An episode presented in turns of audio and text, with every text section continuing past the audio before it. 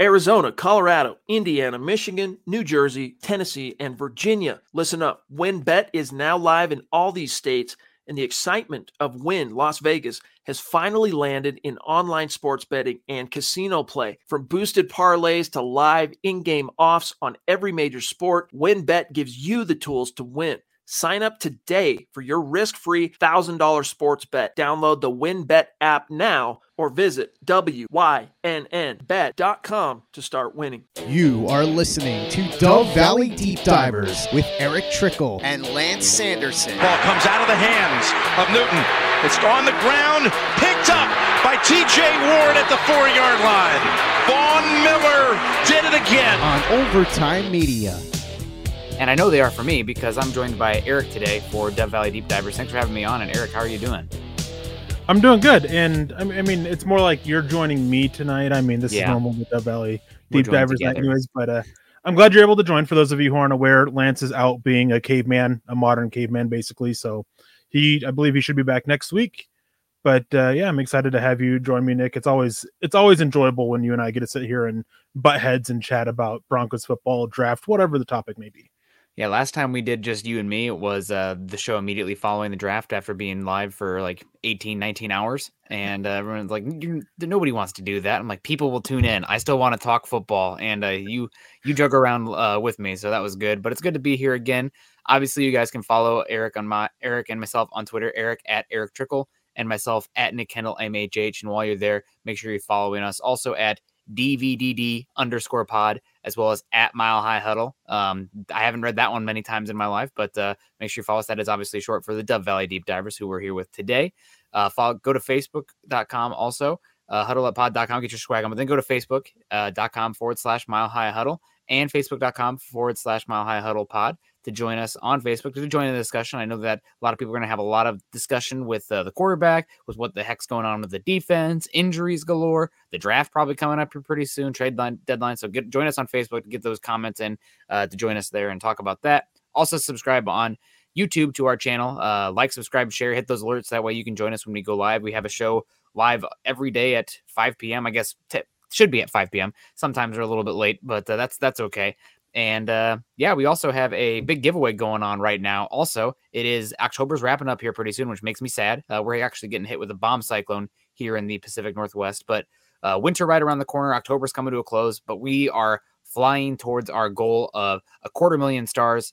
Um, this is obviously we're got some work to do there, but that's okay over on Facebook. So get the stars in, and you get a chance to win a Patrick Surtain the second jersey, which if last yesterday's game is any indication that Patrick Surtain jersey is going to be a good one to have for a long time. You know, a lot of people say you want to get the classics for the jerseys. Um, Surtain's going to be one that's probably valuable for 5, 10, 12 years, which is great for a cornerback. So our top star givers right now, I want to give them a shout out. Randy Jones coming in number one right now, giving himself a great chance for that Surtain jersey. Josh Hoyle, number two. We got Lawrence Rivera coming in at number three there. Scrolling on down, we got Michael Ronquillo at four. We got Mama Moody there at five. Shane Daniels coming in at six. Andrew Lampy, who's always joining us at seven. Peter Middleton over in Cambodia at eight. Travis Weber, good friend of mine, at nine. And we got Doug Reichel at 10. Andrew Baker just button right in there. So, uh, yeah, get those stars in. You guys want to get in the top 10. Um, also, make sure it's not just our star givers, it's over on YouTube as well. Uh, your obviously, we have our top ones here. Mark from Georgia, uh, go dogs. I'll give you that, Mark. Uh, Michaela Parker coming in. We got Christy, Naj, Seth Harmon, Chris Hernandez, DW, Brian Greenfield, and shooting into the top 10, Aaron Lynch right now. And even though, uh, you know, he, he displaced Shane Daniels and everybody a couple behind him, that's okay.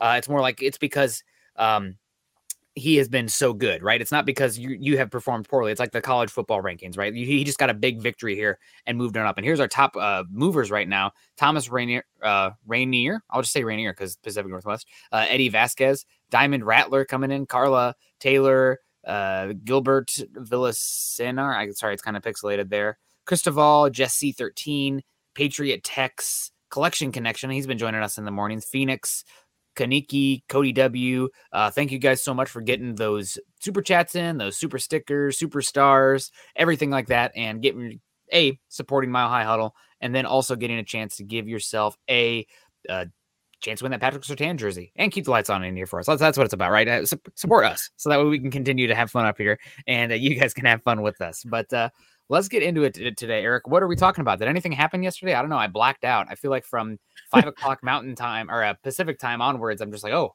uh, here I am. It's been 24 hours. I don't even know what happened. What's going on?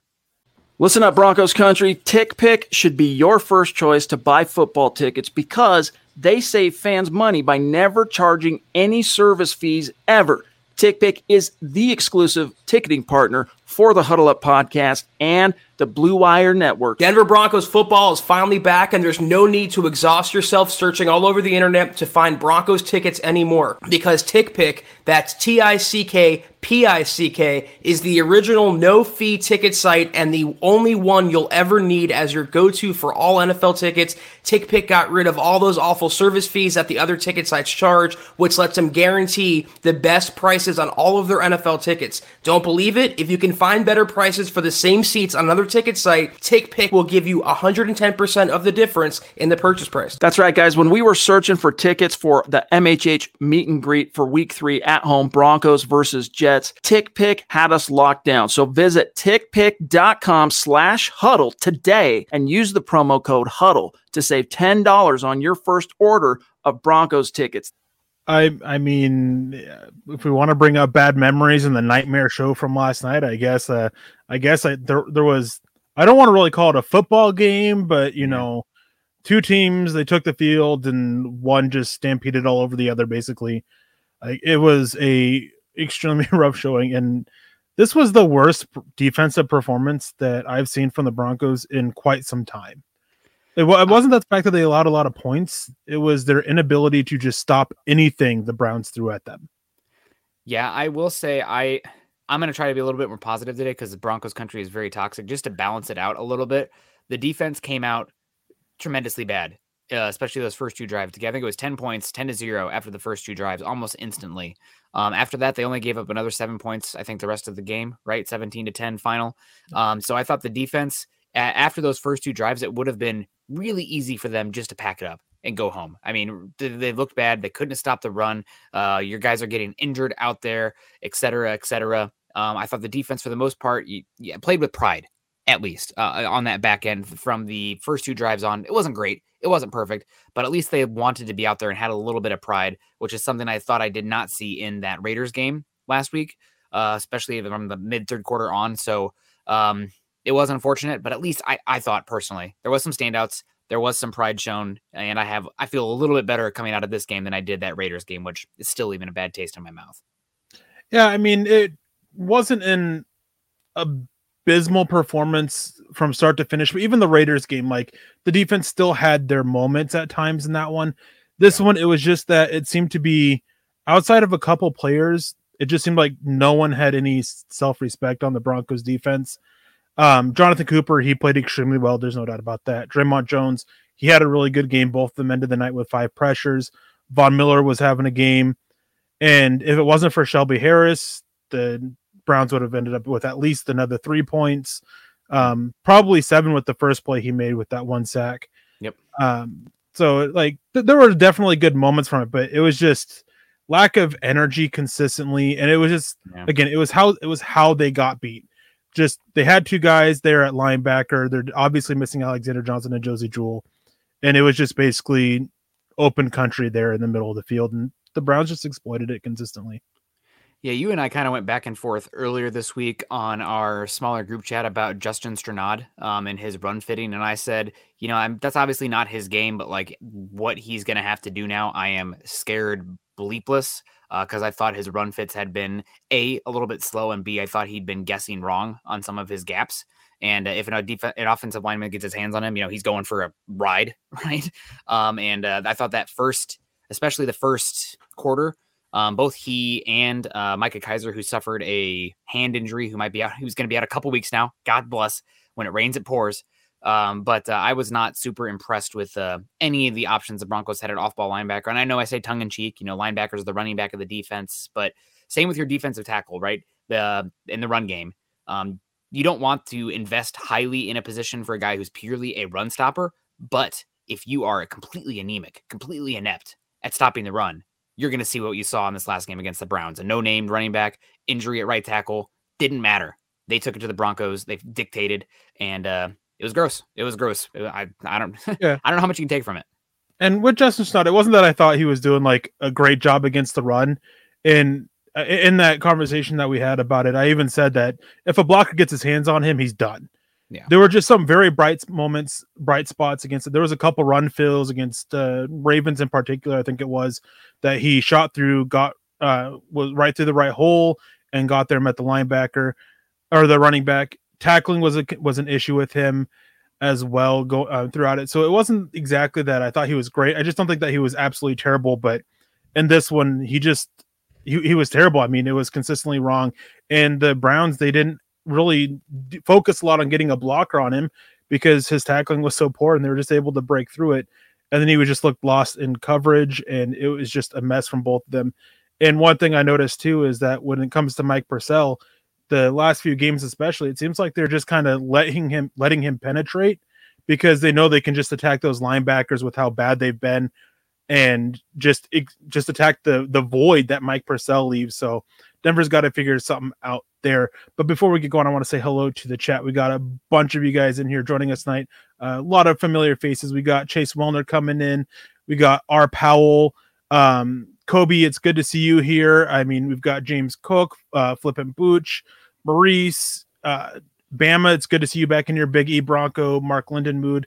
All of you guys, it's great to see you. And uh, Chase came in with that two dollar donation and said, "Easiest game of Keenum's career."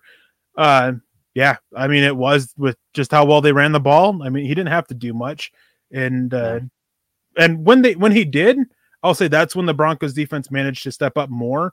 Was when he had to put the ball in his hands. Um, again, Jonathan Cooper had a good game, and uh, Patrick Surtain and a couple other guys had uh, some big moments in coverage, but it was easy. I mean, when you run the ball that well, that effectively, takes so much pressure off the quarterback. Yeah, it really does, and uh, it takes a lot of pressure off the quarterback. Also, the Broncos were not super threatening with the pass rush. Um, I thought they looked better than they did against the Raiders. Um, Von Miller was having a good game before he got his injury, uh, and uh, Dre'Mont Jones and Shelby Harris had flashes. Um, I kind of want to pivot here to the, and also, also shout out to Lawrence uh, for the stars, and I think Andrew Lampy and Andrew Baker also come in. Uh, if, you know, if you want to flash them when they come up, but the point I want to get to is uh, Malik Reed. Um, I know that there was some talk on Broncos country, and everybody, you know, we look for patterns. That's just human nature. But Malik Reed being this next, you know, Shaq Barrett thing going on, that whole narrative, uh, really kind of been exposed these last couple weeks. And uh, all I can say for myself is that I eagerly await the return of Bradley Chubb to this defensive front because my God, do they miss him? And Andrew, real quick, hello. So, who is your early projections for Denver to pick? Uh, not that I'm wishing it, but does what does the record have to be for a top ten pick? Um, so, l- l- real quick, uh, Malik Reed. I think this is a good transition actually into projections for the early uh, pick for the Broncos. Uh, Malik Reed, what are your thoughts on what you saw? Because I was really um, unimpressed with him. And I was unimpressed last week too, but this was this was a game where it looked like they isolated him, identified him as a weakness, and went at him. Yeah, definitely. And I mean, you and I, we've had a lot of back and forth. Even going back to college, I remember messaging you talking about Malik Reed and how I liked him a little bit. And as a late round pick, ended up going undrafted, showed flashes of it. But then it just became that he's a guy who can get pressure when coverage holds up. And that's Yep. basically it. Yep. Outside of that, he doesn't do much. Last year, he He's good in showed coverage. some He's solid in coverage. Huh? He's solid in coverage. Let's let's let's give him a little bit. He's he's pretty good when he drops back into those zones. He's not amazing, but for an edge. for an edge okay on that Yes. curve yeah um but uh man you made me lose my sorry, I train of just- thought I wanted to give him. a- I don't want to tear down everybody. I'm trying to be a little bit positive today. Um, but i mean he's a guy who he just thrives on coverage sacks. That's what a lot of them were last year. Yeah. and he's a don't get me wrong he's a valuable piece to have as a number three edge rusher. He's a guy who you don't want starting but you're kind of okay with him starting i guess. But i mean it after last night i mean there's no doubt about it. Broncos country like bradley chubb should be the starter there. There shouldn't be any conversation and the conversation that was going on about malik reed over him should be completely done and over with and you're right though the browns they isolated him uh, against the run especially and just ran at him because he just cannot hold up yeah, Jedrick Wills versus uh, Malik Reed. Advantage Jedrick Wills, even an injured Jedrick Wills. Um, so thank you very much. I back to the last comment. Um, what position are the Broncos looking at in the draft right now? I would say edge rusher is probably the just the way the board is stacking up, where the Broncos are picking. Von Miller might be traded here. If not, he's probably his last year here in Denver. Either way, uh, Bradley Chubb injury coming off with one year after this one, and Malik Reed the same thing one year after this. So um, edge rusher right now, early projections: George Karlaftis, Aidan Hutchinson uh, sign me up, um, inject it into my veins, uh, do whatever you want. Enema, I don't care. Uh, maybe I don't want an enema from the six foot seven through six foot six, 280 pound edge rushers. But um, yeah, let's uh, thank you very much for the comment, Andrew Lampy. Let's move on to Andrew Baker here. Or uh, real quick, um, do you think uh, besides edge rusher, is there anything else that stands out? I mean, tackle, cornerback, etc. Sorry about the um, comment there, Eric. I threw you off there. We're having fun. It's Friday night, right? Uh, as for his other positions, I mean, obviously you got to look at offensive tackle. Bobby Massie, he's not cutting it. Garrett Bolles, no. well, he had a solid game last night. Yeah. And I don't think his season has been as terrible as most others, but definitely regression from last year, which I mean, last year was an outlier. So some regression was expected. But they got to figure something out because this offensive line, they just don't have much of an attitude. They got to get somebody there. So offensive tackle, it's a pretty good class. There's some options there. I doubt they'll get Evan Neal out of Alabama unless they somehow end up with the top five pick or he manages to fall. So who knows there? There's a couple other guys in this tackle class, but this is a tackle class that I think most of them will do much better inside at guard. And because mm-hmm. there's a lot of guys who right are right on the edge, it seems to be with length that uh, when we find out about there, that'll help me uh, get an idea of where I'd rather play them. But the other one is, as you said, is corner. I mean, George Paton, he loves his corners, and we're seeing that this corner group, as hyped as it was to, uh, made out to be, has completely fallen flat. I mean, Patrick Surtain, he's the only one out there playing pretty good consistently. Bryce Callahan was playing extremely well before the last two weeks, and he started to struggle a little bit. Start kind of wonder if the issues with the other corners are kind of falling on him a little bit. And one of the, he's one of those players that's just trying to do a little bit too much. Ronald Darby, I mean, he missed some time. Like he could still be bothered by the injury, but Kyle Fuller was a complete bust of a pickup. Like, yeah. And he's a guy for the main topic of this. We'll get to it here in a little bit. Uh, he's one guy that Denver they've got to be floating his name out on the trade market. So corner's yeah. definitely one. I know that you like Andrew Booth out of Clemson quite a bit. There's the Florida kid, but I mean, if Denver can get, and I know you tweeted this out, Derek Stingley from LSU and pair him with Patrick Surtain, that would be a outstanding duo for the future if they both develop. I mean, literally just blitz everybody every play because you, you play cover zero. Who cares, right? We you could actually run the Wade Phillips defense if you had those two cornerbacks on the outside and Andrew Baker coming in with the stars. Also, we really appreciate you, Andrew. Um, it's not that we're losing, but embarrassing how we're losing. Shake my head. I'm fine with the season maybe being done, but can we see some Dan Fire the rest of the games? Probably not. Hashtag Mile High Huddle for life. Hashtag Denver Broncos for life. And I hear you, Andrew. Um, I do think that the Broncos did come out and at least showed a little bit of pride last night. Um, and so I, I, like I said, I'm not nearly as upset coming out of this game as I was that Raiders game, where it's like that's your rival, your season is on the line. They are, you're going against a team with no head coach. What are you doing? This was a short week. Obviously, the the run fits got a little better. They were so bad the first two drives um, as the game went on, and I thought they flexed a little bit. Uh, offense couldn't respond, but um, I hear you. It's going to be a long season, but we're going to try to look through the the negatives and the maybe the outcome of the game and look for positives and uh, good direction forward. Uh, speaking of good direction forward, Aaron Lynch, five dollars over on YouTube, trying to get that Patrick Surtain jersey. Talking about good direction forward. Surtain was awesome last night, mostly. Um, as embarrassing as it all was, I enjoyed talking football with you fellows during the game. So, what's the next move for Denver? Cheers, boys. Uh, Eric, what do you think the next move is for Denver?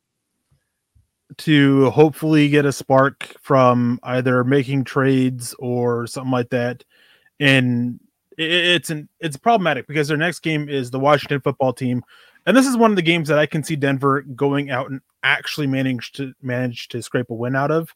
Yeah. But the, the, my concern is is this is a team. It's clear that they're not ready, and they should be loading up on capital. So they should be making moves at the trade deadline of selling players. But if they win that game, I think that it's going to be the opposite. I think it's going to George Paton and Vic Fangio, they're going to be like, all right, we just need some extra talent. We got to get a uh, improve our linebacker core with both our starters out with injury, and they'll end up being buyers. So I have a concern there. I think that they, I mean, they they should know what they are by now, and it's clear that they're. It's unlikely that they're going to be able to push for the playoffs, become sellers, and prepare for the rebuild that this team has needed for a few years. That stubborn old John Elway has just not wanted to do.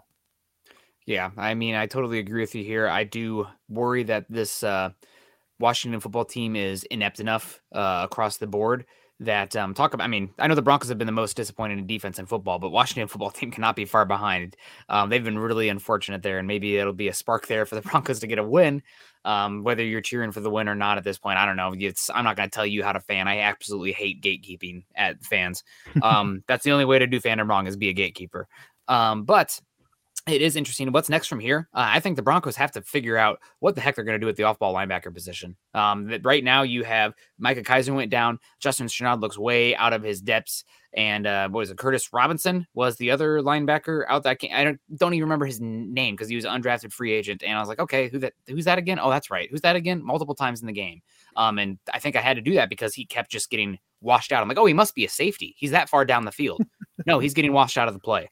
Um, yeah. So I think the Broncos either they're gonna have to drill that in, and part of run fit and all that is feel and experience with the defense. And on the short week, you had a really tough ask of them to do that, but not that bad. Um, so I expect them to look better there. And if there's any move they're gonna make, they need to bring in a a body at linebacker. I know people have thrown it out, and I'm always like, oh, leave the past in the past, let's move on. But like Todd Davis is right there in Denver already. I mean, I don't know what you actually have to lose bringing him in because it can't be worse than what we saw this last game.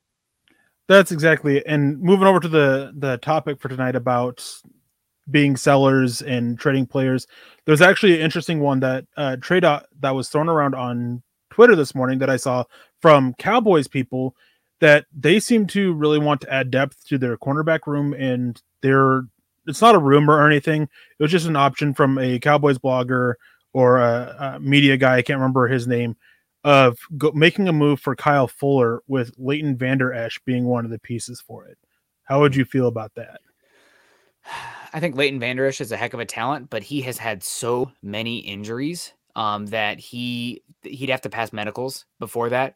Um, also, I'm not sure what his contract situation is. The Broncos are not in a position where they are looking. They should be looking for people who are not at least multiple years of contract control.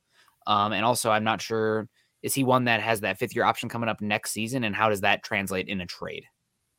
Um, I don't think that he has it. I think it was the same thing, uh, same year as Bradley Chubb was. He was drafted, right? So it would have been. The, it would have. probably did. It would have been this last it. March, and they didn't pick it up. So he's a free agent after the season. So, like, that's the thing. Like, uh, are are we? I'm not in a position. I would think the Broncos are not in a position to give up any extra draft capital right now. I mean, even if you're talking about filling in for a linebacker that the team desperately needs, just go to free agency. You can you can't even afford to give up a six round pick right now for where you at. You need those pieces. You need the cost controlled guys on the back end. You need the depth. I mean, obviously, with how injured this team is, you need the depth. So if it's Kyle Fuller for Leighton Vander Esch straight up, maybe I, I definitely would consider that then because then at least Leighton Vander Esch has a way to play himself to a contract after the season where I don't see that with Fuller. Um, but if it's if it's like anything like Kyle Fuller plus even a seven for Leighton Vander Esch, I'm probably gonna pass. I'd, I'd rather have the seventh, as as tough as that is. Yeah, and I mean, after I saw this, I turned on a little bit of uh, Cowboys games today, and Leighton Vander Esch has been rough this season. He so, yeah. like, it's been really rough, and it seems that the injuries that he's been dealing with has really uh, slowed him down and been problematic for him and what development he had. So it's it's one of those moves where I'm I'm with you. If it, you can get him, even though he's younger with all the issues that he has, if yeah. you can get him for Kyle Fuller straight up, I'm all for it. Mm-hmm. But I'm just not sure that's going to be the case because of the age difference between the two. Yeah, and the perceived upside, right? Like that's that's always a big one. And linebacker doesn't tend to hit the cliff that uh, unfortunately looks like Fuller has uh, fallen off right now. Um, but uh, some good news, I guess, coming in there. I'm getting a little bit of feedback, Eric. Hopefully, I don't know. Um, hopefully you guys aren't hearing that too. But um, the one that uh, I'm excited for is it sounds like Jerry Jeudy's going to be back this next week.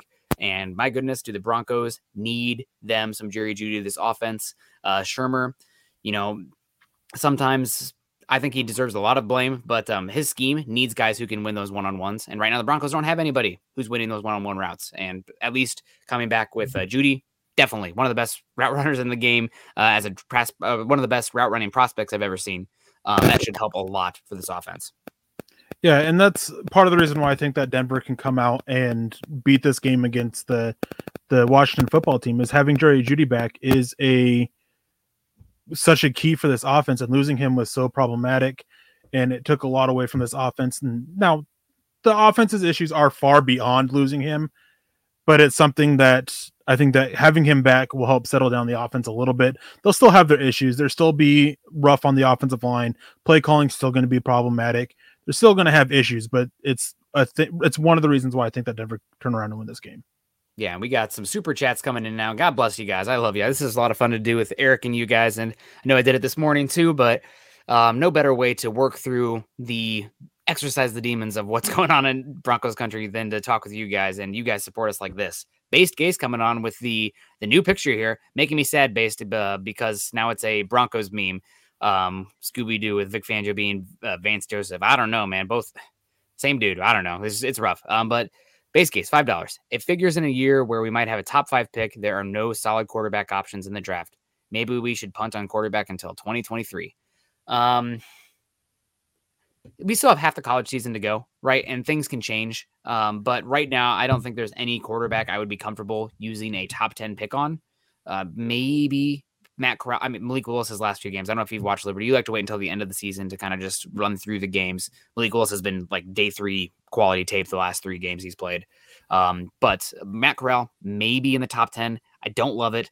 And as unfair as it might be, every single prospect I go up against this year, I compare it to Justin Fields as a prospect not as an NFL, not Bears so far. I'm we're waiting to see on that. I haven't watched very much of him actually at Chicago, but as a prospect, watch a lot of Ohio State.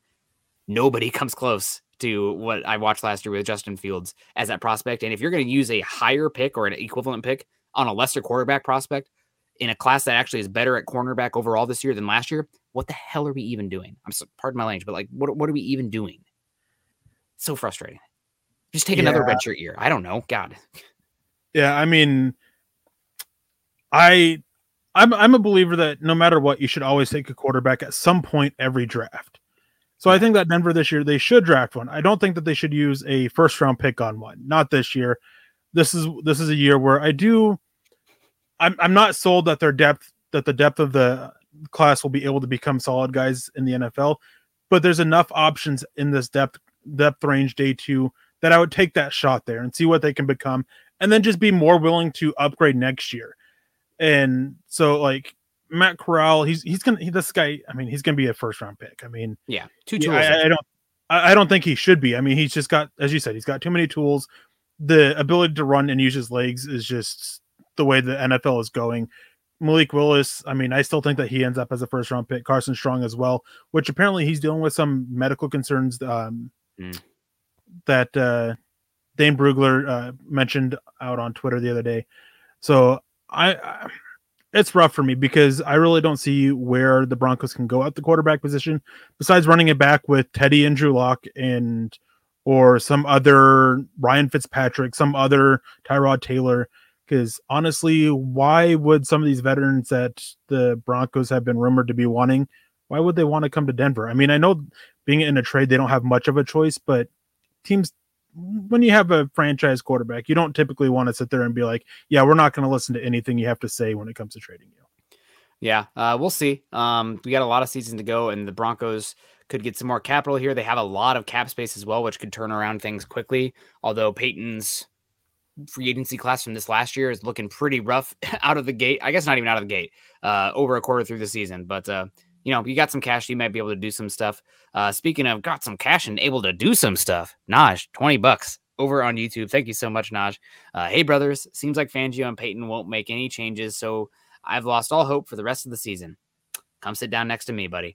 Uh, Fangio seems absolutely clueless about how bad things are. If they get the first pick, who do they take? Okay, now this, I always love Naj because he gets his money's worth when he brings it in. Um, Fangio being clueless, everything like that. Hope for the rest of the season for sure. Um, Fangio has been really making me mad in these press conferences because nothing ticks me off more from a head coach than pointing the finger at everybody but yourself. You know, maybe it's cliche to say the buck stops here, uh, but still, I, I want my coach when teams are having success, lift your guys up. When teams are struggling, put it on yourself. That's what a good coach does. You limit the distractions and you put it on yourself and say, I've got to be better. I've got to put them in a better situation. Fangio, every single week, keep saying the exact opposite, where he's like, oh, well, we put them in a good position. And there's no way this locker room can have his back at this point, right? Like, there's just every single comment. I feel like it's a shot towards the guys on his team. And he's already, there's already questions about how much they uh, like Fangio in that locker room, this can't be helping. Yeah, and but before I give my opinion on that, I just want to say, Nick, you absolutely missed out on meeting how awesome of a character Naj is because he was there at the meet and greet. He was super awesome, hilarious. Uh, got in trouble with Chad too. Like it was just a great time, Naj, and I'm glad you're able my to kinda guy. tonight.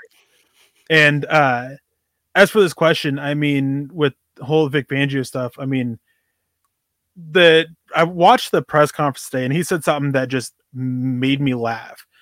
And he was talking about he was asked about Von Miller and uh, all of Von Miller's basically trash talk, trash talk this pre this during this week before this game, and he made a comment about how I don't like to do the talking. I like to let my play on the field do the talking.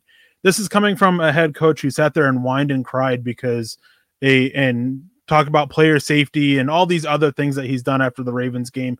Like to call a spade a spade, I mean, he's just being such a hypocrite with how he is. He sits there and he talks about at one point he'll make a comment in these presses where he talks about how the coaches and myself have to do better. And then he turns around and saying, Well, we're doing the best we can with them. It's just their fundamentals, their fundamentals, their fundamentals. Like we can only do so much with their fundamentals. Like stop. If their fundamentals aren't good after your third year coaching the Broncos, that's on you, coach. Sorry. yeah like it this this complete issue of it and i mean i put the tweet out there last night in a joking manner but it on all honesty it was like me taking saying that the broncos are 0 4 since i saw them live for the first time is taking more accountability than any of these coaches have like it's frustrating because I do, and I maybe I'm in the uh, minority here. Uh, Rudy Dominguez coming in with 200 stars here over on Facebook. So much, thank you so much, Rudy. Um, hope you have a great Friday. Hope you're. Thank you for spending it with uh, spending some time with us here.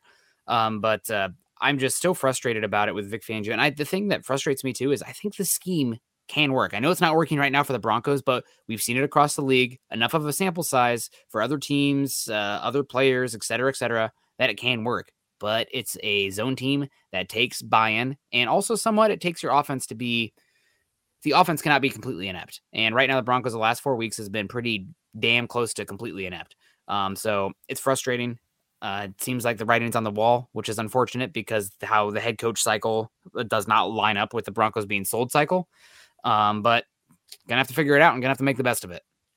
now my question to you is how much of the scheme that we're seeing this year with the broncos is really vic fangio's scheme because there are some similarities to last year but there are a lot of differences that we didn't see a lot of changes and watching it especially on the defensive line i mean this is a Yeah. team that did a lot of one and a half gapping last year and now it's we're seeing shelby harris two gap a lot which he did his vic fangio's first year at nose tackle and failed that then got moved back to the edge where he was one gapping and did well. We see Mike Purcell one gapping when he's a great two gapper, and then the coverage stuff. It's a lot more man this year than it was. Like I, I don't know. Like I like Vic Fangio as a defensive head coach. I like his scheme, but I'm just not sure this what we're seeing is really mostly his scheme.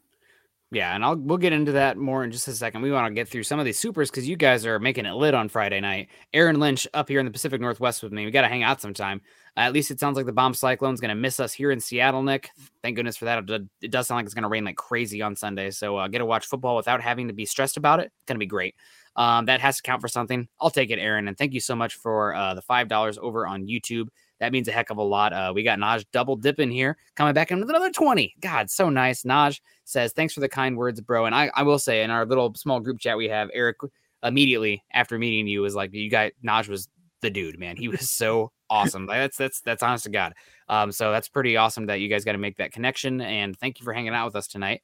Uh, he said, I had an awesome time meeting you, my man. And the other brothers, thankfully, it was probably the last win of the year, also. Broncos will win their win at least. Uh, what do you think? Broncos over under the rest of the season, two and a half.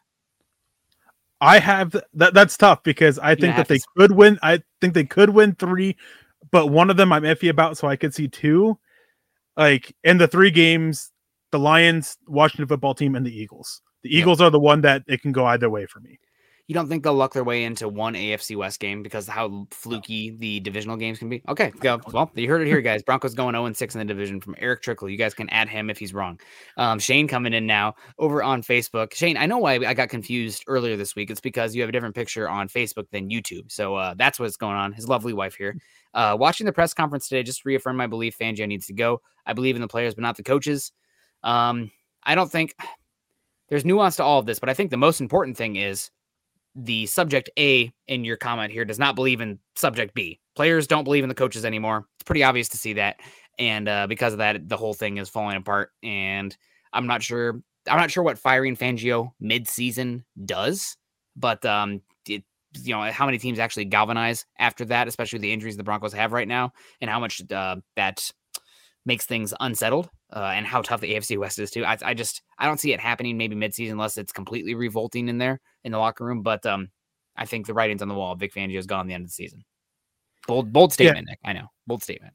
I think he's gone. I don't think that they make changes during the season. Yeah. Um, and it doesn't sound like they'll make any changes to play callers, even though I think that's the changes that they should be making. Simply because when you make changes in the season, you typically have somebody on your staff that you want to get a look at in that position position on the interim to see if they'll they can take it full time. And there's no one on the staff for any of the positions. No one for special teams coordinator, no one for head coach, no one for offensive coordinator. There's just no one for that. So I, I just don't think they make changes during the season. Yeah, absolutely. And we got one from Eric coming in here, uh, ten dollars over on YouTube as well. Did Scangarello and Munchak style mix, or was it truly Vic Fangio not liking him? I know it's spilled milk, but Fangio said zone scheme gives him fits. Last night showed it. Um, Munchak historically, my understanding is more gap scheme, more power centric, um, where Scangarello is the zone stuff. So um, I think that Scangarello and Vic Fangio maybe had some differences in offensive philosophy um, that uh, went back and forth. Maybe they didn't mesh the most. And if Vic Fangio was going to go down, he wanted to go down with his guy, Pat Shurmur. And hats off to you, Vic. I think that's what's going on right now. You're going down with your guy, Pat Shurmur. But uh, what do you think here to uh, Eric's question? Um, there, there's got to be careful with how I word things with this one. Um, there were issues between Scangarello and Munchak because their styles do not mix. Yeah, they're there. And at multiple times during the season, there was talks that they're going to change it up and then they planned for a change up during the season or during the game week. And then during the game, Scangarello went back to what he knows best, which really mm-hmm. strained mm-hmm. the offensive line. And we saw that on the field. Vic Fangio didn't want a rookie offensive play caller with him being a rookie head coach. He wanted somebody with experience. And yeah. that didn't happen. That caused some issues there. There was just a lot of issues with Scangarello behind the scenes that showed that he just wasn't ready to be a play caller. And not because his play calling was you know really was bad or anything. It was just multiple issues with more than Munchak and Vic Fangio with other coaches with players that just ultimately led to Vic Fangio going to Elway and saying he's got to go. I want to get in my guy and that happening. Yep. Uh it's rough. I don't think I I think it's because you know it's the devil's you know kind of thing but like Broncos fans it's okay to move on you know, we don't have to go back. Like we don't. Nobody's. I thank God nobody's claiming that we should bring back Keenum. I think I saw Brandon Perna tweet that in jest. But uh, you know, let's maybe none of them were the option, and maybe we should just move forward. Uh, moving forward now, Donnie Matthews coming under the stars over on Facebook. Thank you so much, Donnie. That means a lot to us. And Shane Mapes coming in with 100 stars and Donnie with 100 stars too. So thank you guys very much. Getting your chance to win that Patrick Surtain jersey.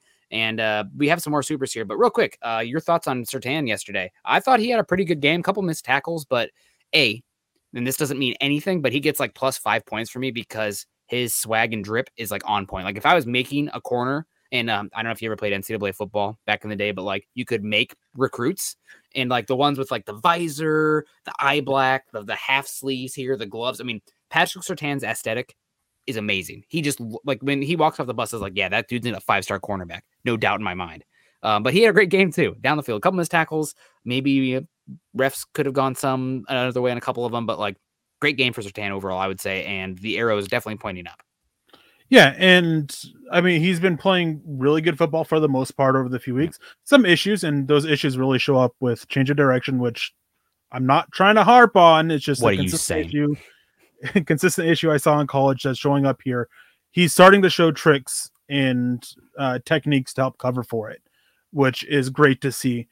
And I mean, yeah, my biggest concern with him is that he's a physical corner, but we're not seeing it against the run. There's a lot of basically business decisions coming, and that is where it concerns me because I mean, I've had issues with that ever since I watched Hollywood Brown just completely shove and push Patrick Surtain way out of the play for a touchdown. Like ever since then, I've had issues with Patrick Surtain against the run. Yeah, got to be better there. Um, I'll give him a pass right now because uh, it's Good Vibes Friday, and uh, I don't need none of that negativity. So I thought he had a great game, and uh, I'm really excited about what he's going to do going forward. And uh, he's going to get better. And maybe if this scheme next year is more press man heavy, uh, that could be great because Surtain impressed with that length and the physicality and how calm he is in phase doing that, not playing that off ball stuff could totally change um, my perspective uh, perspective on him on this team going forward. Even although I think he's already going to be good. Um, and multiple veteran corners have already tweeted out and said that his press technique is like on point, like nearly perfect. Like multiple comments from current corners as well, talking about how good of a press corner, how good his technique is there. Which coming out of college, like there was no concern about his technique when working press. Like yeah. that's why I felt that he should have been going to a defensive scheme that does that. Which also leads into how this really isn't Vic Fangio's scheme that we've come to know, but hey, he's super impressive and and George Paton got the guy that he wanted. Put a pin in that real quick because I want to come back to that point that you made about Vic Fangio's scheme, but we have to get to our supers because you guys are the stars of the show. Um, base case coming back in. Thoughts on Paton so far? If he makes no moves, would that lessen your opinion of him? It's time for him to put in work. Um, if he doesn't make any moves at the coaching position, I don't really care because the season's probably going either way anyway. And if you fire the coaches, that's just an admission that it's going nowhere. I mean, I, I would love to see the data. How many times have teams actually fired their coaches and gone on to win the playoffs that season or make the playoffs even? Probably not often. Uh, those guys are getting fired because they're not going there. And not a lot of times at that point, honestly, I'd rather just like, you know, play the young guys and continue the, the wrong direction record wise and move up the draft board. But that's just me. I, I care about draft pick position, even though it hasn't really helped the Broncos very much recently. Um, but as um, making no moves, I think he has to make some moves at the deadline. I really do. You need to create. I know this team is so injured, but I want to create some spot for that like back end of the depth chart guys to get some reps this season to see if we got any sort of like luck in that end. Uh, get some uh, reps for some guys on the back end of the roster and get some much needed draft capital. This Broncos team, they don't. They've had a lot of extra draft capital these last few seasons. Don't think they have a lot of that this season off the top of my head. I think they have two extra six because of that uh, uh, Trinity Benson trade. But other than that, they don't have a lot of extra capital. Um, you have a lot of, I hate to say it, but dead weight uh, with veterans on this team right now that could maybe, if even if it brings you back another six round pick, that's another chance at a four year contract guy who could, at worst, at worst, should improve your special teams. So um, I think that he has to make a move, and I would think less of him if he just sat on his hands and be like, "Oh, we could still compete." This team's not going nowhere. I, I mean, I would kind of feel neutral if he doesn't do anything. If he goes out and becomes a buyer, I would be oh, I would be off the table, very upset and like just very concerned about it. But I agree, he needs to be a seller here at the deadline, and this will help me think that okay, he is more so that he is the right guy for the job. His free agent class didn't looks hasn't looked so good. No. But his draft class is showing a lot of promise. Caden Sterns has showed a lot of promise. Quinn Meinerz draft is where his bread and butter is. So getting more capital for him to work what he does with where he does best, that is the mm-hmm. best thing for him, especially coming from the Vikings who absolutely love draft capital, getting those extra guys. And there's plenty of trade options on this Broncos team. There's a lot of guys on one year deals who just aren't going to be in the future plans for it. Kyle Fuller is one of them. I'm not sure Bryce Callahan's back. I don't think that both of Tim Patrick and Courtland Sutton are back. So there op- there are options that they can float around. If they're on a short term deal, one or two years left, there's a young guy behind them. They're not in the future plans. Whatever the case may be, they should be floated out there on the trade deadline. And I know you'll get some flack for me. I know I'll get some flack for this, but I think that another one is tri- float out Noah Fant. I mean, yeah, I his mean- issues as a blocker has just been so problematic, and we we're starting to see it where he doesn't care so much on the field. There's not much fighting him. We saw a little bit in the second half of last yeah. night's game, but that's He's the first time we saw it all season. Yeah. I mean, I wouldn't there I'd be very strict on what I want for him and if I don't get it, I'm not moving him, but I would float his name out there. I would probably too, but I don't think you're going to get uh well okay, what would you accept? I, I would I want a, a third round pick for him. I was going to say I need at least a second He's too he's too athletic, too talented to give up. And you still have what is it, two years of control, three years of control left. Um, two or three. I think you're going to make that decision on that fifth year option at the end of this year. So far, not trending the way you'd want. Um, but when you see him flash out there, you know the talent's there, and it's not like the quarterback position where the low is way more than the position where the tight end, white pass catchers. I think the flashes matter more than like a position like quarterback. Uh, another one that flashes matter less, probably tackle, cornerback. Those ones where it's the killer plays that kill you. Um, but uh, Nathan coming in with the red th- red thumbs up here. I'm not sure what that means, Nathan, but two dollars over on YouTube. Uh, thank you so much, Nathan. We appreciate that. Appreciate you hanging out with us. We also got Peter coming in here. Uh, when will the Broncos win a game? Um, could be this weekend on or next weekend, well, I guess. At this weekend. point, it could be. I mean, I, I don't know. Um, they were close to winning this week. Uh, it's a team that is discombobulated, uh, and you know, I think that uh, unfortunately they believe in themselves almost as much as we believe in them right now, which is not a lot. So, uh, I don't know. They'll, they'll pro- it's the NFL, and a lot of guys are going to be competing for not only themselves. Uh, well, a lot of them are going to be competing for themselves going forward, and you might luck yourself into a win, right? Like, there's just too much talent out there, too much pride, too much guys that are trying to put out good tape so that way they can get another contract. So they're not going to completely fold. They'll win at least one more game. Uh, the question I set the line at two and a half, given how they're playing, and like there's also not a lot of uh, help on the way. I, I, I just want to see what this team looks like when Jeudy back before I totally bury them because I think the offense could look a lot different with uh, Jerry Jeudy in there because they don't have anybody who replicates his skill, and that type of receiver is the straw that stirs the drink for what Shurmur has liked to do historically. Yeah.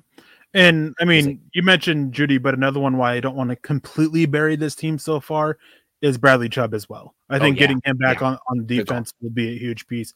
Now, there's still some time before that happens, but getting those two guys back, they're they change a lot for what they want to do on both sides of the ball. So, not ready to bury them completely, but not too far from it. Yeah, I totally and a guy I'll never bury, Paul. Um, love Paul. Uh, coming in here. Paul has always been Paul's been a supporter with us since like the podcast days, uh, going way back on Twitter. He actually sent me and my wife multiple nice things. He found our registry, didn't even know that he found it, and sent us some nice stuff. So shout out to Paul. Love you, Paul. You're you're a real one. You're an OG.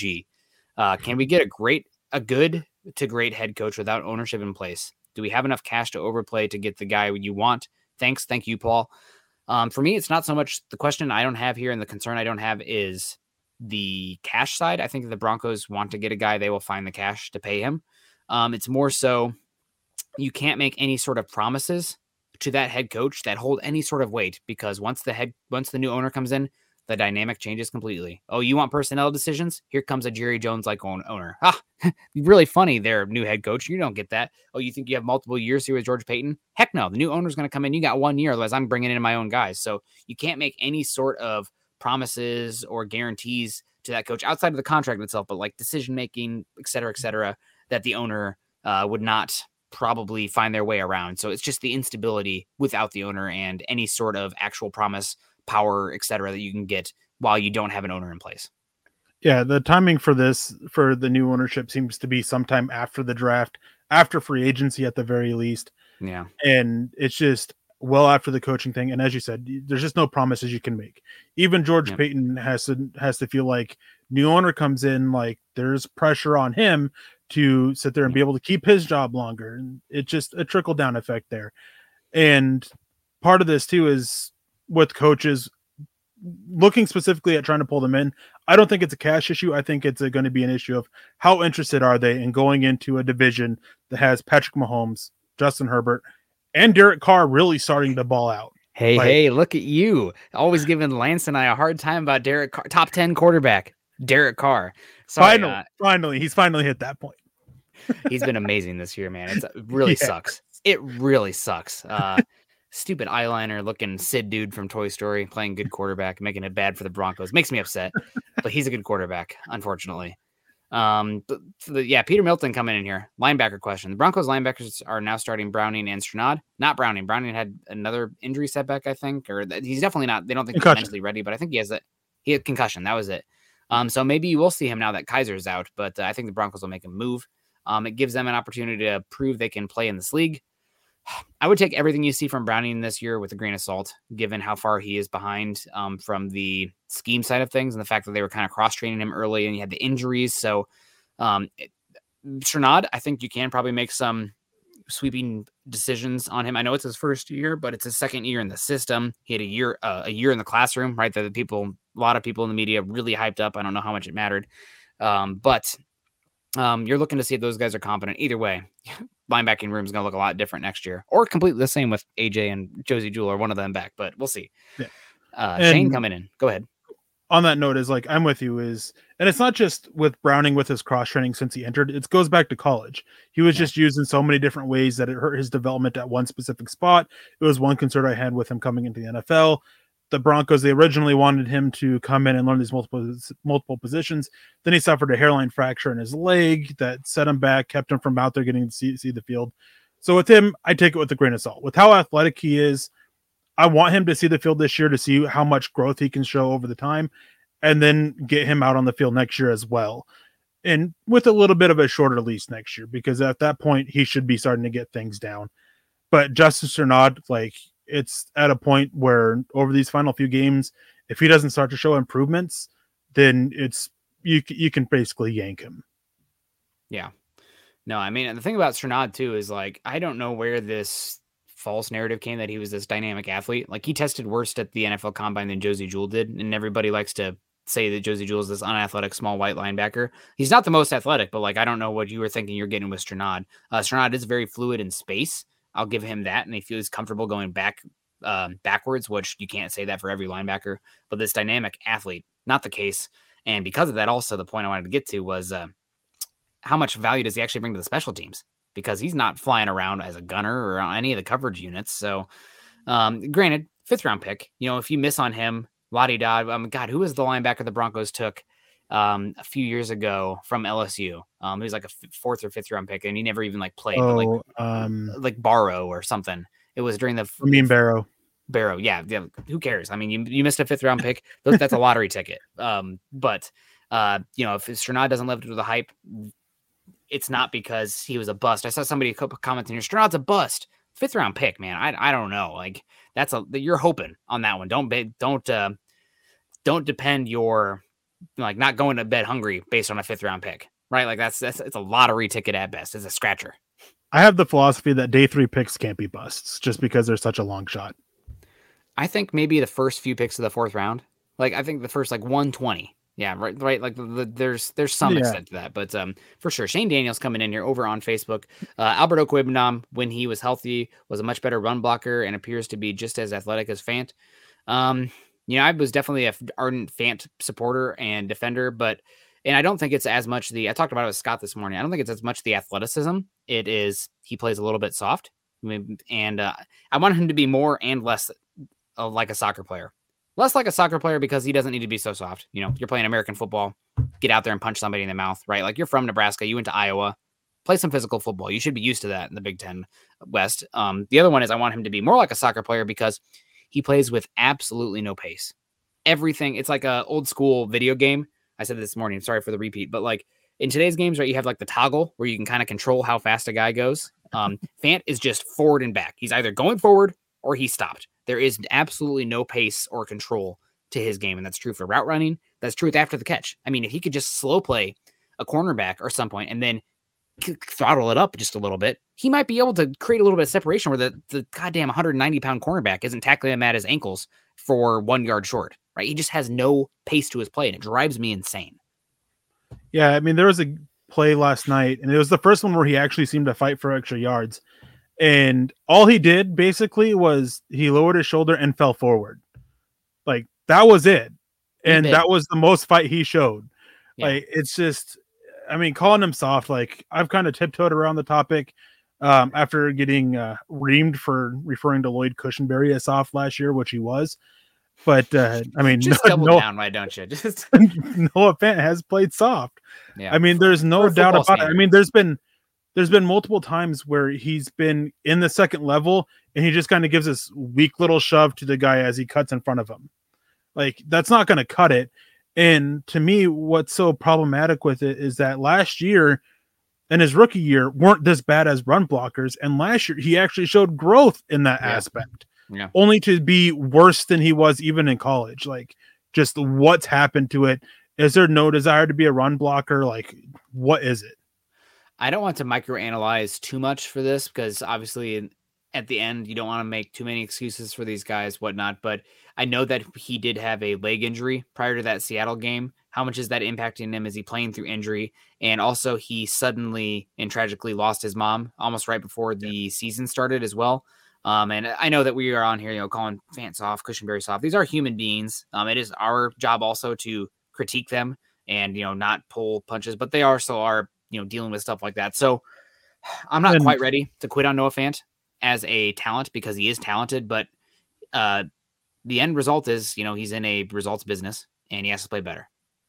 Yeah, and I think that a lot of people forget that is like none, none of this has to do with how they are as a person. It's just strictly uh, from a football aspect. We don't know them. Like we don't know how they are, so we don't know what they're going through.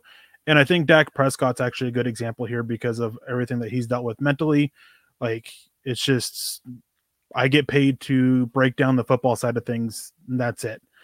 Um, but with him is like if he could put it all together and play to his athleticism, he could be one of the best tight ends in the NFL, but we're just not seeing it. Yeah. And um, one thing too, I noticed, I don't know if it, this is the case with you. Whenever he runs, he looks so slow. It's, He it's looks slower- speed. He he looks so much slower than Albert Okwuegbunam even. Like it's just it's just so ridiculous to see for me. Yeah. Well, hopefully Fant can uh, turn it around because he is a talented athlete out there, and when he's rolling, I mean, we've seen it. So uh, hopefully it'll get better for him. Um, I do want to uh, keep going here. I thought that the Broncos uh, sticking on the offensive side of the ball, Teddy Bridgewater, not the long term answer. We know that. We said that coming into the year. That's I think that's the reason a lot of us were besides ourselves uh, when the Broncos passed on Justin Fields at nine overall because we didn't have much faith as in Drew Lock being a long term answer, and we thought that at best case Teddy Bridgewater could be a short term solution this year. Um, and we were worried about the 2022 class putting us right back in this situation. Here we are now. But uh, your thoughts on uh, Bridgewater? And I, I said it this morning. I want to give him credit also again for going out there and toughing it because he was obviously injured and uh, probably hopped up on what is it, Toradol or whatever the heck they give those guys. But um, rough game uh, as far as his uh, physical ability. That interception, though, man, it's I can't get that out of my mouth. That interception he made, I, I think it was. I said earlier today was second down. I think it was actually third down, but you took points off the board. This is not a team that can take points off the board. You're not good enough. It, it was it was third and nine, and Yeah. it's just I think this is one thing that I do think that uh, Vic Fangio actually said pretty well during his press conference today, and it basically alludes to that he just missed the safety. They thought he had he had it, so he didn't have to like try to really drop it in the bucket, can kind of straight line it there a little bit, lead to a little bit of an underthrow with the um, corner with the corner playing. I think it was John Brown was the receiver playing the backside hip Yep, it was Brown. and the safety came up and then just dropped back immediately and as soon as the ball was thrown basically and i just think that it was a little bit of bad luck a bad decision and really looking back on that play there really wasn't anywhere else for him to go so it was just a Yeah. thing of all or nothing really at that point but this is a situation as you said is they needed the points Uh, throw the ball away take the field goal at that point like don't try to force it that's one of the reasons why Drew Lock didn't win the starting job. He tries to force things so much. So Teddy Bridgewater, I mean, he can't go out there and do those kinds of things, especially with his arm strength. Yeah, there's many points in that game where I'm looking at the score and I'm like, my God, they took three points off the board. It'd be a one possession game right now, and you have the ball back in your hands, and anything can happen from there. Um, but you took three points off the board, and after that, you were down two possessions almost. uh, I think for, the rest of the game until um, he scored that last touchdown to make it 17 to 10. Um, but uh, yeah, no, it was not uh, that play really left a bad taste in my mouth. And higher learnings makes a good point about the safety making a good play, baiting Teddy, but like that's the reason Teddy is playing, right? He's supposed to be avoiding those decisions and keeping it close and not taking points off the board. And he took off at least, or I wouldn't say at least, he took off three points, probably. I'm assuming McManus makes that, even though it was windy and not great conditions. And you just, you can't operate that way. And who knows how the game turns from there. And I don't think this game was lost because of Teddy Bridgewater, but you, I, that one, well, that's why we have you in there to not make that play. And he did. And- so that one bummed me out. In in hindsight, that that interception meant little really when it comes to it. They score three points, they get back up there. It's 13 17. Well, the Browns, they still just ran the ball down their throat. And the running back had a chance to go get into the end zone and collapse so they can just run out the clock. Yep. So really means little there. And they score the touchdown, they score the field goal. Doesn't matter because the defense couldn't get a stop when it mattered. But at the time, it was a bad play on him it was a misread, got baited, like just a lot of bad things happened there in a situation where you shouldn't be making that kind of play. Yeah, and uh, shout out to Scott giving us a quote from Teddy about that interception um, in the chat here, saying, "I was just mad after the throw that I couldn't get it to him the way I wanted to. The guy just made a play, talking about the safety there. Uh, we had a good concept called. The guy bit down and basically was able to backpedal and turn and run and make a play on the post. It was just one of those throws when you watch it, it, it was like, man, like that is a throw I know I can make, but just did not get it to where I wanted to. So, um, better throw. Maybe a, a, guy with a little better arm talent gets it in there. Maybe seen a little bit earlier. Um, but you know, we brought in Teddy to not make that play, and he made it in the red zone. You cannot. The offense is not good enough to take points off the board. So, drives me nuts. Um, Peter Middleton coming in here saying, where do the Broncos spend their money in the offseason? Uh, first off, uh, they can start contributing to Mile High Huddle, start tuning in, uh, giving us some super chats. Maybe they can win themselves a Patrick Surtain jersey. Who knows? Uh, but uh, what do you think here for Peter's question? Um, I have to think that they put a lot into the offensive line. Mm. George Paton saw the Vikings offensive line struggle pretty consistently, and they always had these great talents to somewhat overcome it. I think they spend there. I think he'll go buy himself a, like about 15 corners because he loves his corners. Hmm. And then I think they also look a little bit at the linebacker position as well. And possibly by bringing back one of Alexander Johnson or Josey Jewell. A lot is going to depend here on whoever ends up the coach of the Broncos as well. You took my point. I was going to say uh, let's wait and see. Uh, first, first thing is um, Payne Sutton slash Patrick. That's probably number one uh, that you're trying to decide here. Uh, I think Sutton has shown enough. I know that he had that really bad looking play where he jogged off the field in that Raiders game after that interception. I mean, that one rough, not a good look, especially from a captain. Um, but I get it. I mean, he's playing for a contract, and that's how he had that serious knee injury last year. But ah, man, I, that one rough. But Sutton, I mean, he's a more dynamic player than Patrick. It's pretty easy to see on the field. And if you don't want to let guys like that go, like you are at a talent deficiency, you're not letting, you should not be letting good young players go like that. Uh, so probably Sutton. After that, it depends on coach because you're going to be running some new schemes next year. And those free agents, even much more than draft picks, are going to jumpstart you being able to run the scheme that you want to run. Uh, so where are they going to spend? It totally depends on what they're go- looking to do with the new coach, in my opinion, especially with as much money as they have. Yep. Um, all right. Well, do we have some more coming in here? Um, we got uh, gonna have some Graham Glasgow money available, says uh, Scott in the hmm. background, and uh, that's that's true. I thought I feel bad for Glasgow because I feel like he's been okay, but um, he's not worth what he's paid, right? Like yeah. he's getting paid huge money. And people who say, uh, you know, Drew Lock and the Broncos did not do anything to help Drew Lock, maybe you can argue that Shurmur wasn't the best fit, but uh, going out making Melvin Gordon a top five paid back in terms APY, Graham, Graham Glasgow a top ten played guard. Uh, you still have you uh, were banking on Ja'Wuan James. Yeah, five top five guard. There you go, man. That's crazy for Glasgow at that time. Um, and then um, going out and using your first two picks on KJ Hamler and Jerry Jeudy. Like to me, that was that was going all in on Drew Lock. And uh, maybe you blame the coaches, definitely deserved, but uh, you'd hope that you see more given the investment there. But is what it is. So, guys, I think we got to get on out of here. Erick, you want anything well, you want to uh, lead the people with? Oh, okay, let's hear it. Let's hear it. With, let's do it. With Graham Glasgow is he's one with the issues on the offensive line. I would try to get him to accept a pay cut. I don't think he would. He really has no reason to just because he hasn't been terrible, but he hasn't been worth what he's getting paid. And there's so many issues on this offensive line, and he's been not the best, but he's been solid. And I would consider looking at moving him to center, where I think that a lot of his issues will be covered up. But uh, so we'll see what happens. But uh, he's definitely not worth what he's getting paid.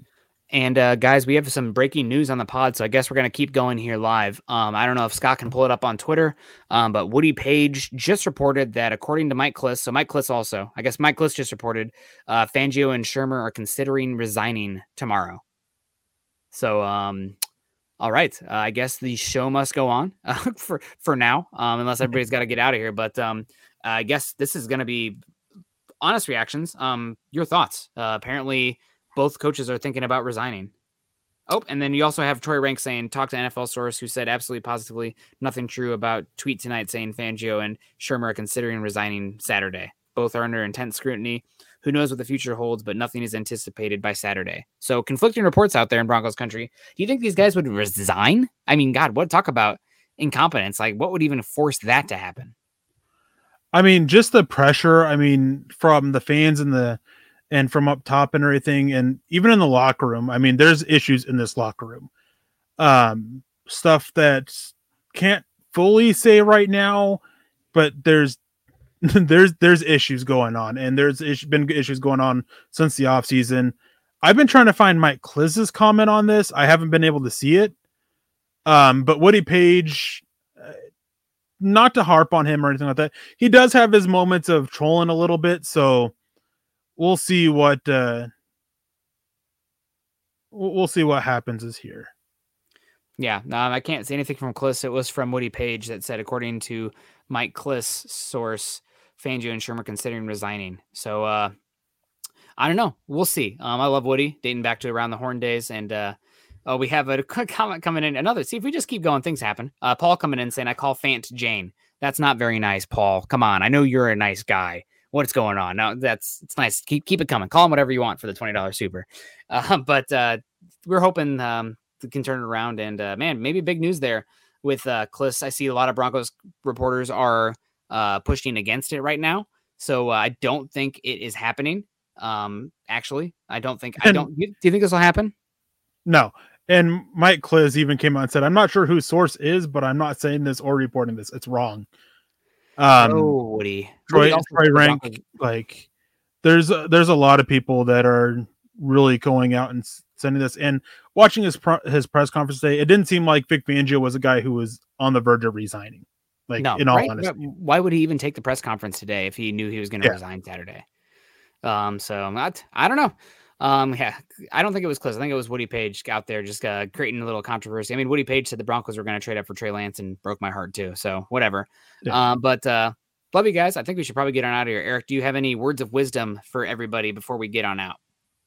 uh, take a, take a step back, breathe. Broncos aren't everything in the world. Uh, enjoy time with family, um, and uh, yeah, enjoy time with friends. Just things are rough in the football world. Just take a step back, take a breather. Be like Nick. Go out to the crappy freaking nature stuff, and or be like me. Just bury yourself in anime or the draft.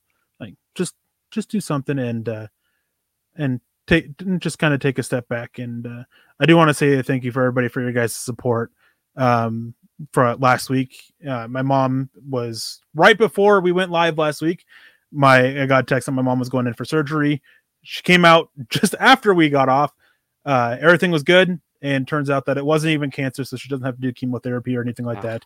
it was good. just a regular benign tumor so everything's all good there. She got back last saturday and has been resting at home since. So uh, i want to thank you guys all for your support and that's another reason why he's like football's football but uh, there's other things that are bigger than that. Yeah, you're definitely right, and uh, glad to hear about your mom, and hope everyone's doing well. Um, you know, it's a tough time for Broncos country. I know that we've been in here for a while, but uh, definitely want to harp on choosing kindness when you possibly can. You know, it's easy to say, and it's tough sometimes from where we sit and being very emotional in the moment when things are happening. But uh, you know, just choosing kindness to each other, and uh, hopefully leaving you guys on a good note there and some positive vibes. Did you have something you want to say there? Yeah and on, on twitter guys like don't be those type of people that go and voice your frustrations at the players man. They know it they feel it they hear it they see it. Like man you, you tweeting at them saying they suck or whatever it's not helping anything man. Just just don't do that. It's just making you look like an ass. If you're gonna do it, then uh, yeah, make sure you go off of that. But yeah, no, yeah, everybody have a good one. Uh, this is obviously Dove Valley Deep Divers comes comes at you live every Friday night at five o'clock Mountain Time. Uh, you guys can follow us, Erick and myself on Twitter, Erick at Erick Trickel, and myself at Nick Kendell MHH. Also follow us at DVDD underscore pod and at Mile High Huddle. Facebook folks. Oop, go ahead. Is there a Sorry. comment? Um, yeah, it was a fake Mike Klis account that Woody Paige got got Oh, on. God, classic. Man, these boomers out here on the social webs getting fooled all the time. Um, follow us on Facebook also. Speaking of boomers, at uh, facebook.com forward slash mile high huddle and facebook.com forward slash mile high huddle pod.